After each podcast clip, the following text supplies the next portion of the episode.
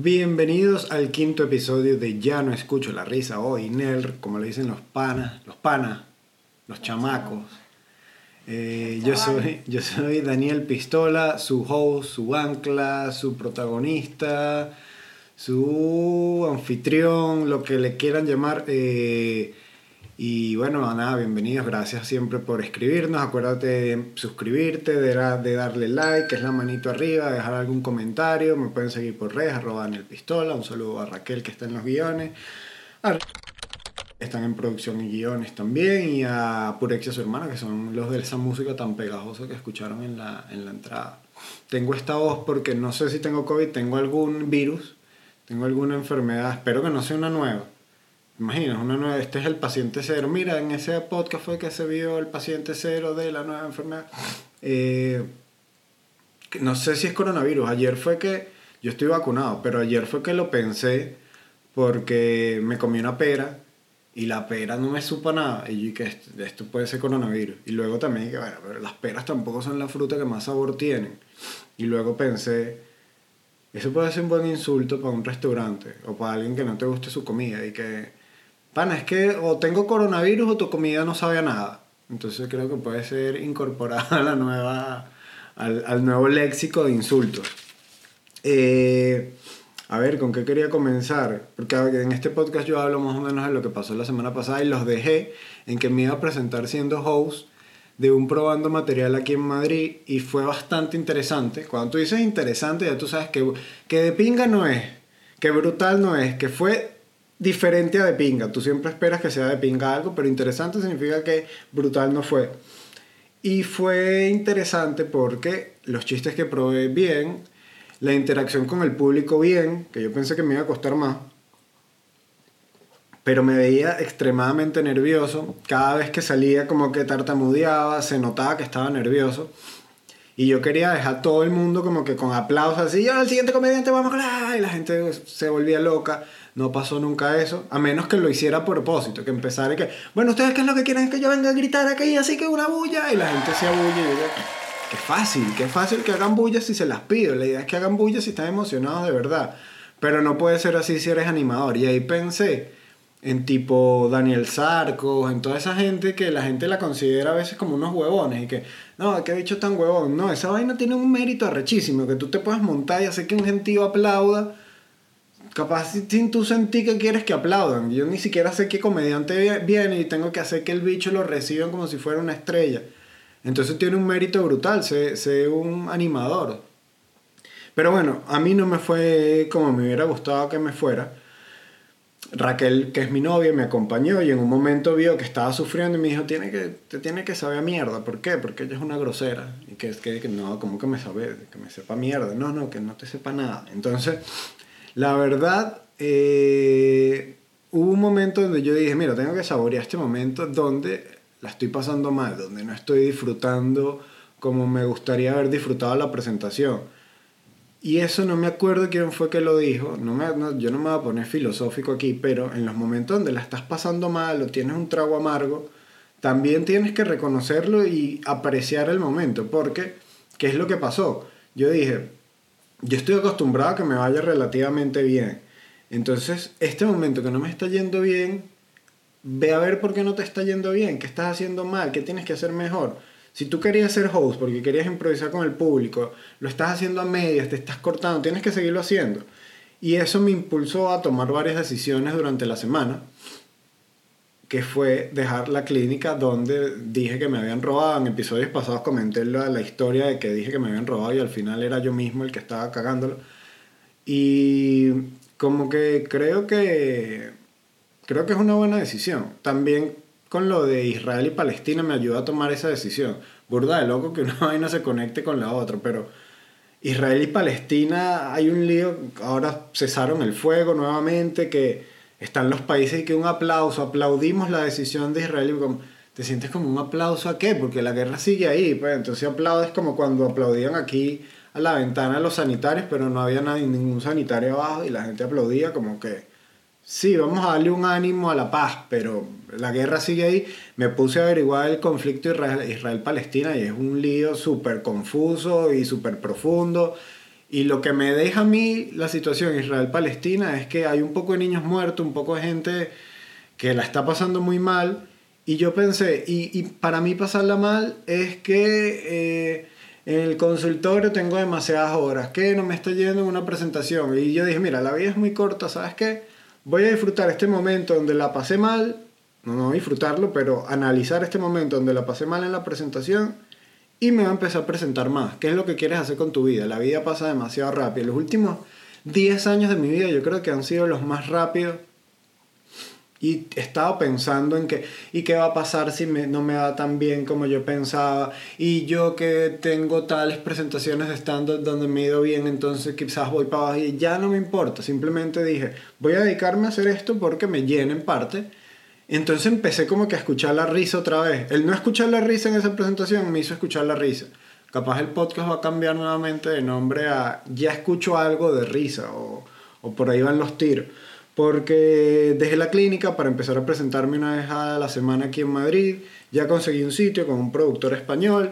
Y pues nada, eh, creo que es una, buena decisión. Me siento en paz con esa decisión. Y yo en este podcast hablo de lo que me pasó a mí durante la semana, me pasó eso. Tengo gripe, posible COVID, me tengo que hacer el PCR antes de seguir trabajando porque yo trabajo en odontología aquí, no quiero estarle pegando el virus a nadie. Que también aquí yo soy autónomo y si tú no trabajas no cobras, tú cobras lo que, los tratamientos que hagas. Entonces yo soy responsable y lo voy a hacer, pero he conocido a gente que no se hace el PCR y que trabaja que sin Burger King y que no, no, yo no puedo dejar de trabajar porque imagínate, ya pedí una baja, si pido otra seguro me votan. Claro, pues estás trabajando en Burger King, así sea una gripe, yo no quiero que estés tratando mi Whopper con gripe. Prefiero que la gente se haga eh, el PCR, entonces me va a hacer el PCR y ya les diré la semana que viene cuál fue el, el resultado. Eh, en mi semana también estoy hablando así, no solo por la gripe, sino que me dieron un golpe en la nariz en Muay Thai que por eso es que yo digo que la gente que sabe pelear es la que menos pelea porque saben lo que duele un golpe en, en, la nariz. Y no es que yo sepa pelear tampoco. ¿Tú sabes pelear? No sé, hasta que me enfrente con alguien de verdad, porque en, en, las prácticas bien. En las prácticas me puedo defender y creo que sé pelear y voy por la calle y que yo creo que con este le puedo ganar pero hasta que no me enfrente a alguien, no sé. Así que si te quieres enfrentar a mí, escríbeme y vamos a caernos a coñazos en la calle. Creo que, creo que me podría defender, pero en Muay Thai el tipo que me pegó era esta vez un rumano. Hay algo con Europa del Este que, que me caen a coñazos siempre. Me dio un golpe que yo nunca entendí de dónde vino el golpe. Era como que te paras de frente y te das un giro y le, me dio un coñazo en toda la nariz. Y lo primero que había dicho el profesor es, no se den fuerte. Yo nunca voy a pegarle fuerte. porque no sé, le puedo dar un mal golpe a alguien por estar practicando con fuerza. Y el bicho me dio un coñazo en la nariz y me dice que yo sentía sangre en, la boca. Y me dice que, oh, disculpa, disculpa, yo como que tengo sangre. Y le dije, eh, blue, blue, era lo que me decía, blue, la cara blue. Y yo como que, como que blue, morado. Y él dije, mm, me puedes hablar en inglés. Y yo le dije que, do I have a bruise on my face? Y él dije, no, mejor español. Y yo como que, ¿qué coño es esto? Entonces, al final me dijo que no tenía nada, me veo en el espejo, no tenía nada. Sigo practicando y al final le estoy diciendo, cuando se va a terminar el, round, porque peleamos por round, me dice, yo le digo, que me puedes explicar el golpe? Y me volvió a dar el golpe tal cual, con la, menos fuerte, pero me volvió a dar en la nariz. Y bueno, eso me pareció gracioso, me pareció importante que recalcar que no peleen con rumanos, porque como que no entienden las indicaciones. Además mi profesor no es brasilero y yo no entiendo la mitad de lo que dice. Él te explica todo, todo el mundo hace así y tú ves la cara de todo el mundo como que yo creo que él dijo que te diera un codazo en la cara. ¿Será eso? Y tú que sí, dale, pues dame un codazo. Y el que más coñazo me ha dado es un peruano que no sabe pelear, es el que menos sabe pelear. Y por eso digo que cuando no sabes pelear es peor, porque el carajo me da unos coñazos que yo como que, brother, no me des coñazo fuerte, bueno, no lo sabes dar y me estás dando una, una coñaza sin sentido. Entonces yo me desquito a veces dándole unos coñacitos también, pero bien dado. Eh, ¿Qué más?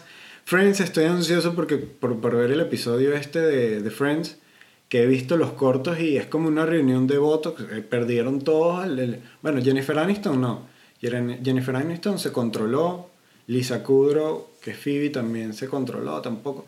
Joey a mí no me parece que tenga tanto Botox. Yo sí lo vi muy diferente. Raquel Lau lo ve como que es uno de los que más se puso. Para mí el que más me sorprendió fue David bueno, Schwimmer. Además, es Courtney Cox, lo que pasa es que ya estamos acostumbrados. Es como que tu cara se acostumbra al Botox y ya lo ve normal. Pero para mí David Schwimmer, Ross, tiene como una máscara de Ross. ¿Y qué más ha pasado esta semana? Ah, bueno, abrieron las fronteras aquí en España. Un gentío que, al fin, al fin abrieron la frontera. Un poco de gente pelando bola que diga, tú ni pensabas venir para acá. Tú lo más, lo más lejos que has ido es para Huacuco, para Playa Huacuco en Margarita. Que no tiene nada de malo, pero no entiendo esa felicidad porque abrieron las fronteras en España. Porque además abren las fronteras y se lanzan una aquí en España. El presidente de gobierno dijo que estamos bienvenidos todos los turistas ingleses de toda Europa. Porque Inglaterra, de Inglaterra es que vienen la mayoría de los turistas a las playas de aquí de, España. Y los bichos abrieron como que notición, aquí no hay coronavirus. Y Alemania saca una noticia diciendo que, que, por favor no vayan a Inglaterra porque la variante inglesa es peligrosa. Entonces te das cuenta que bueno, los bichos están desesperados para salvar la economía de aquí, será. Porque además en Argentina pusieron una semana de cuarentena, sí, con todo. Porque la vaina está descontrolada. En Brasil se están muriendo bebés. Que eso no había pasado, que ya el virus ha mutado a tal punto donde, bueno, no mutado, la variante, lo que sea, ha, ha cambiado que está afectando a los bebés. Se murió la mato, por cierto. Vamos, se murió Clarisa. Clarisa, ya yo le iba a decir Clementina, pero igual adorno. Es como una representación de la muerte. La muerte y la vida. no queremos representación de la muerte en la casa. Tenemos que estar, gorda, acá, que no estás escuchando el podcast, que dije que hay que saborear también los momentos malos. Bueno, se queda ahí un ratito, pero hay que, hay que comprar otra. Y, a ver, eh, ganó la liga el Atlético de Madrid con gol de Luis Suárez.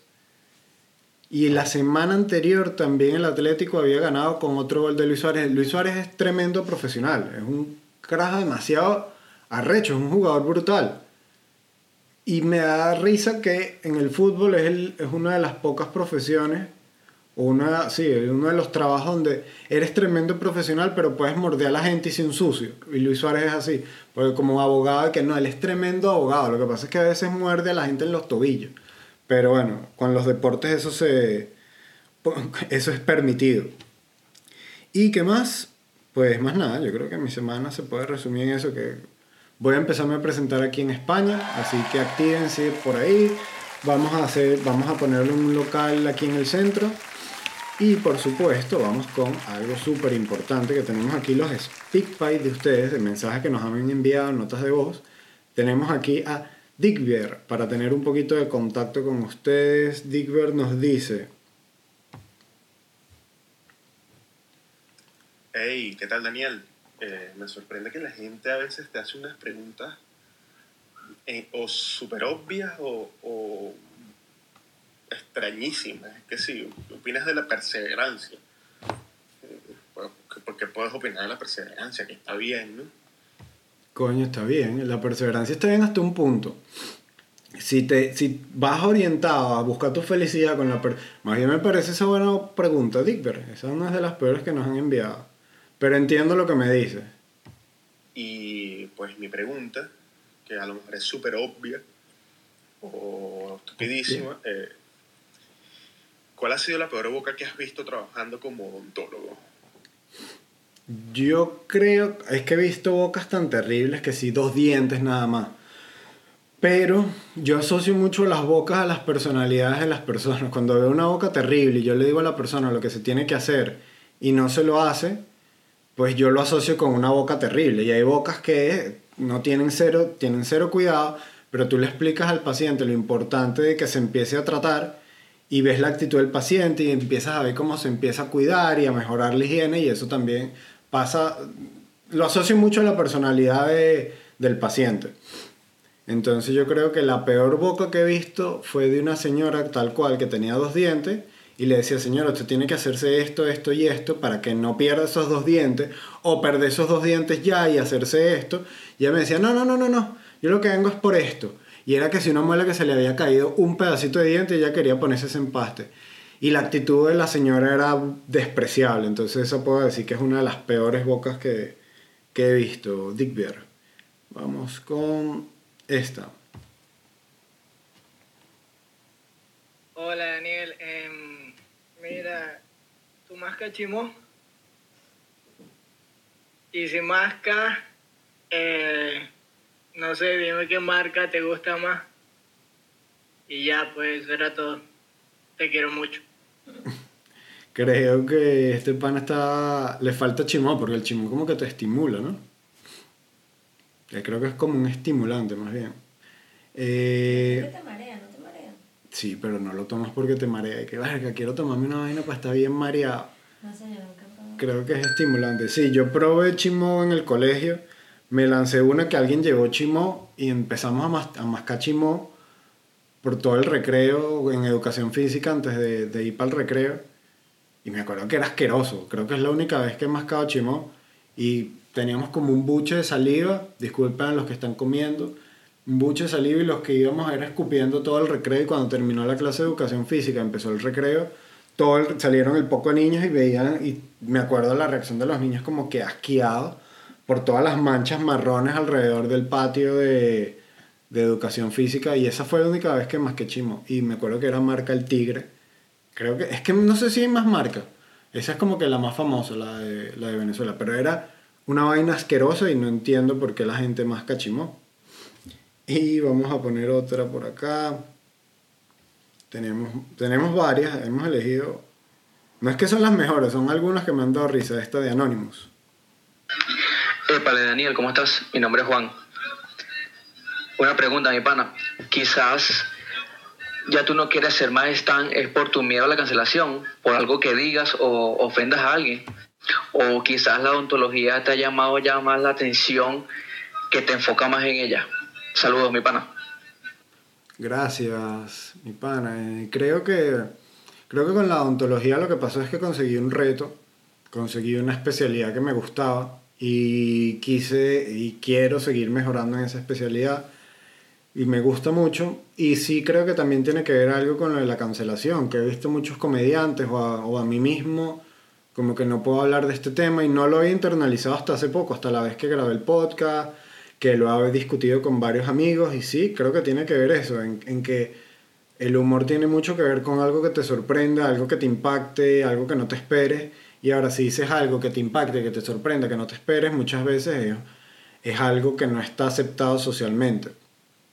Y la peladera de bola también tiene que ver, como otro, otro audio que me mandaron preguntando si tenía que ver con la, pela- la peladera de bola. Sí, la odontología te da una estabilidad que la comedia no te da. Entonces, como les dije hace un rato, yo creo que ahora voy a jugar un poco con esas dos cosas porque, porque estoy vivo y lo puedo hacer.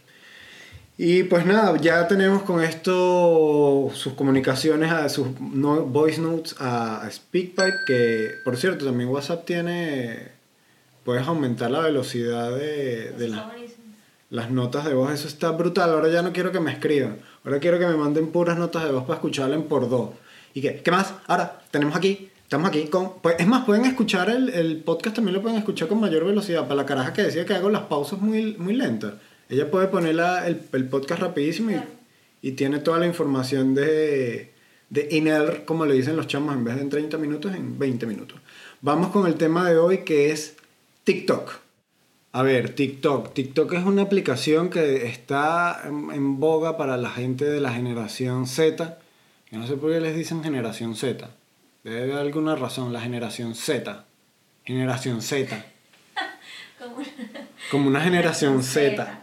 Y so- son del 95 para acá. Y los carajos tienen 2,3 billones de descargas. No la generación Z, sino TikTok. Y 1,5 billones de usuarios activos mensualmente. La vaina comienza porque unos amigos en el 2012 que trabajaban en seguros decían hacer una aplicación, que es esta aplicación de lip sync, que tú cantabas una canción pero rapidísima. Te ponían cualquier canción aquí que tú eres mi hombre, yo tu mujer, y la ponían así rapidísimo y tú lo que tenías era que mover los labios, al- no sé por qué di esa canción. Esa canción es la, que- la primera que se me vino a la cabeza. Y ellos crean una aplicación que se llama Musically. Y Musically pega durísimo en Estados Unidos, tiene 200 millones de usuarios. Y sale en el 2016 Douyin, que Douyin es este, TikTok como tal, que son, una aplicación de videos cortos, de 15, ap- apareció como, como 15 segundos. Y luego se transforma en TikTok cuando sale, esta, ah, sale de China. Se origina en China en 2016 como Douyin y luego cuando la quieren internacionalizar le ponen TikTok. Y en Estados Unidos no terminaba de entrar, entonces ¿qué es lo que hace Douyin? Ellos deciden comprar Musical.ly. La compran por un, se dice, como las dos empresas son privadas, no dijeron nunca cuál era la cantidad, pero entre 800 a un billón de dólares. Unos bichos que trabajan en un seguro le cae esa manguangua después. Y en el 2017, en, a finales del 2017, se unen estas dos y nace TikTok como la conocemos al día de hoy. Eh, lo más arrecho de esta aplicación de TikTok es el algoritmo que tiene, porque tú te metes en la aplicación, yo estuve en la aplicación un tiempo breve y, y lo loco que tiene es que te atrapa y empiezas a ver videos como en el explorador de, de Instagram, que a veces te metes y pasas tiempo viendo vainas que tú ni sabes por qué te atrapan, perdiendo el tiempo, o bueno, no, hay veces que sí, que, que aprendes algo, pero TikTok tiene un algoritmo tan arrecho que ellos nunca te preguntan ni siquiera qué te gusta, qué no te gusta, eh, dale like, no, ellos miden cuánto tiempo tú estás en cada video, cuánta interacción tienes con los comentarios, si te metiste ver los comentarios, que te metiste en la búsqueda y te empieza a arrojar, arrojar y arrojar y arrojar cosas y tú te quedas enganchado. Y es más, la aplicación es tan adictiva que tiene una opción que ellos te dicen y que evita la adicción de TikTok. Es, una, es un algoritmo demasiado brutal que es el peligro que tiene TikTok porque te conocen demasiado bien. Y a la gente, creo que esto lo hablaba en podcast pasados, que a la gente no le, últimamente como que no le gusta estar tomando elecciones. Entonces, ya que la aplicación tome las elecciones por ti, es algo que se está buscando en esta, en esta generación Z. Que la gente como que no quiere, no quieres buscarlo, tranquilo, yo te lo busco, lo mismo que hace Netflix, que te pone aquí que quieres que yo te lance algún resultado para ver si te gusta, yo creo que yo te conozco, te conozco y te lanza algo para ver si, si te quedas enganchado con eso. Y puedes quedarte un rato pegado en, en, en TikTok. Como en Netflix también, que te ponen una vaina que, que estás seguro que estás viendo esto. Porque uno ni le da play ni nada, sino que estás viendo como un, como un mono la vaina. Entonces, como un mono el animal, no como un tuki. Entonces, eso es lo que, lo que tiene arrecha esta aplicación y lo peligroso que tiene también porque China en el 2017 sacó una ley diciendo que cualquier empresa que tenga su sede en China tiene que darle la información al gobierno si éste la pide sin hacer preguntas a sí mismo. Entonces la gente de TikTok dice que no, tranquilo, nosotros tenemos nuestros servidores en Singapur, pero la base de TikTok está en, en, en China. Que la empresa dueña de TikTok es ByteDance, que cuesta el valor aproximado de la empresa es 75 billones de dólares. O sea, son unos números que yo digo, pero hay una gente muriéndose de hambre porque, esta gente tiene esta plata. Pero bueno, eh, en Estados Unidos tuvieron el primer encontronazo feo que tuvieron fue porque muchos seguidores de TikTok en un meeting que tenía el, el expresidente Trump agarraron y dijeron que miren vamos a joder este meeting y vamos a, pedir entradas por internet hicieron esa campaña viral un gentío pidió las entradas por internet y cuando fue el momento del meeting que se pensaba que iba a estar full que habían anunciado como que eso iba a estar full que todo el mundo apoyaba a Trump se dieron cuenta que tenían nada más un tercio de, de la capacidad del, del lugar que habían alquilado. Entonces eso le dio en el ego a Trump, al parecer, y empezaron a crear leyes. Entre esas dijeron como que, no, si TikTok tiene que, va a seguir funcionando en Estados Unidos, tiene que estar operada por una empresa americana. Se metió Walmart, Oracle, eh, Microsoft, a ver si alguna de estas empresas compraba la parte que iba a estar la sede en Estados Unidos para seguir abierta la aplicación allá. Al final, al día de hoy, todavía Oracle es el que está como que discutiendo eso. Se han hecho los Willys, todos se han hecho los Willys, los chinos y que sí, sí, ya la están comprando. Y la vaina sigue pasando. Como dije en el episodio de China, los chinos siempre se hacen los, los paisas con la vaina y nunca termina de resolverse el lío. Y sigue, sigue, sigue, sigue. La aplicación sigue funcionando en Estados Unidos. Hay otros países donde sí las prohibieron, por lo menos en, en India. Cuando tuvieron la, el lío entre China e India, como que lo, lo- el ministro, un ministro hindú dijo como que mira, esto está afectando a la juventud y además a la soberanía del país, entonces la prohibieron. Han salido otras aplicaciones parecidas, pero este, está prohibida en India, en, Bangla- en Bangladesh, creo que es otro sitio. Hay varios países que la llegaron a prohibir y hay como que demasiadas vainas en contra de TikTok. Unos alemanes se pillaron que no salían ciertos tipos de videos de, de un- algunos usuarios y cuando averiguaron es porque el logaritmo no lanzaba a esta gente porque era fea o porque tenía algún déficit físico, tenía algún impedimento físico o era muy fea para ellos. Y fueron y le como que presentaron una demanda y TikTok lo, la gente de TikTok lo reconoció y que, ah, sí, sí, es que nosotros a gente fea preferimos como que evitarla para que no los acosen. Entonces al final, ¿está bien o mal? Porque los están como que defendiendo. Es como un papá que defiende demasiado al niño. No, yo no quiero que mi niño se enfrente a la realidad. Pero al final, ¿Pero qué te hace determinar que es una persona fea? ¿Porque te parece fea a ti? los parámetros clásicos de lo que es feo y que es bonito. Entonces, sí, tal cual. Pero en vez de TikTok ser inclusivo, ellos dijeron, no, vamos a separar a esta gente para que no les caigan encima y nosotros evitarnos peor. Y no pasó nada porque la aplicación sigue estando demasiado encima de todo. Es la que más utilizan y la que más descargas tiene de toda la historia. Ya superó a Facebook, a Instagram. Bueno, y la verdad es que, bueno, no sé si superó a Facebook e Instagram, no me puse a buscar números, porque me metí más como que en la historia de TikTok, que es lo que les acabo de comentar. Pero hasta Zuckerberg estuvo hablando de- del peligro de TikTok y Zucker- Zuckerberg es un carajo que yo siempre que lo he visto parece un robot. Y en esta entrevista vamos a dar el link por abajo donde él habla de, del peligro de TikTok. El bicho se ve desesperado y se ve que tiene sentimientos y además que es un descarado porque habla de la privacidad y que no, tenemos que tener cuidado con las aplicaciones chinas. Siete de las, aplicac- die- de las 10 aplicaciones más mundiales más arrechas del mundo, siete son chinas y no sabemos para qué usan los datos. Y que Zuckerberg, por favor, no seas descarado. Si Facebook sabemos, sabemos que estás vendiendo los datos a, a China si te los compra. Vamos a dejar el link abajo para que vean al bicho desesperado.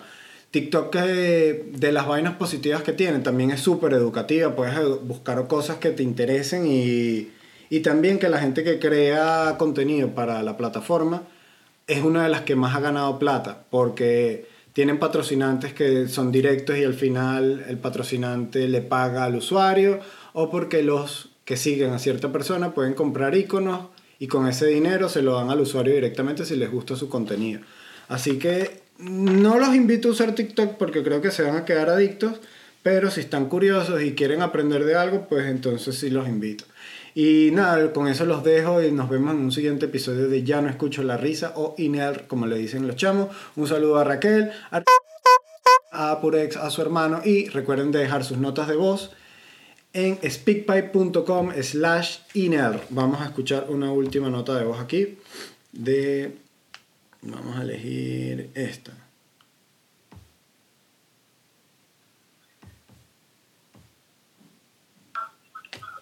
Hola Daniel, espero te encuentres muy bien. Un saludo desde República Dominicana a todo el equipo de Ya no escucho la risa. Eh, bueno, tengo una pregunta y una sugerencia. Mi pregunta es, eh, si tuvieras que elegir una persona para recibir a un extraterrestre en la Tierra, ¿a quién y por qué? Y mi sugerencia eh, sería que llames a personas random y le hagas bromas así como en las intros de la, como en las intros del- de la temporada pasada.